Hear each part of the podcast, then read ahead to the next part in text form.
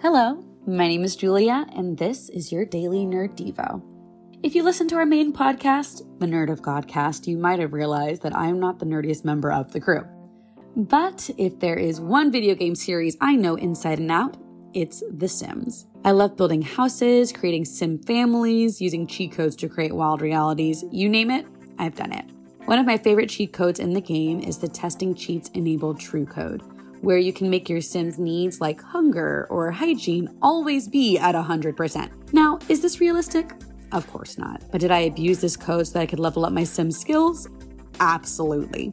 I truly think this game is where my lack of patience was born. We always talk about how in society today we live for instant gratification, and if you're anything like me and just needed your sim to master chess so that they could become an astronaut already, then you very much know the struggle. How often do I wish I could just put off taking care of myself to focus on my work?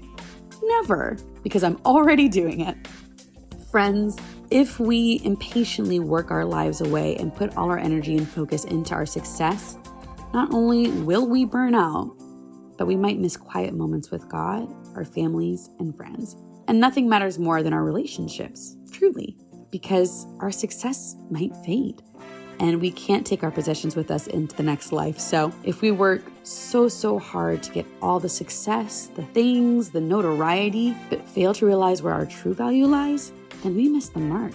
So, don't be like 13 year old Julia who has no patience. Realize you'll get where you need to be in God's perfect timing. And in the meanwhile, praise Him. Prioritize your relationship with Him and make Him known through your love for others.